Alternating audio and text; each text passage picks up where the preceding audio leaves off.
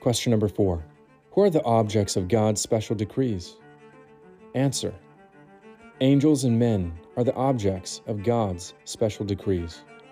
1 Timothy 5:21 I charge thee before God and the Lord Jesus Christ and the elect angels that thou observe these things.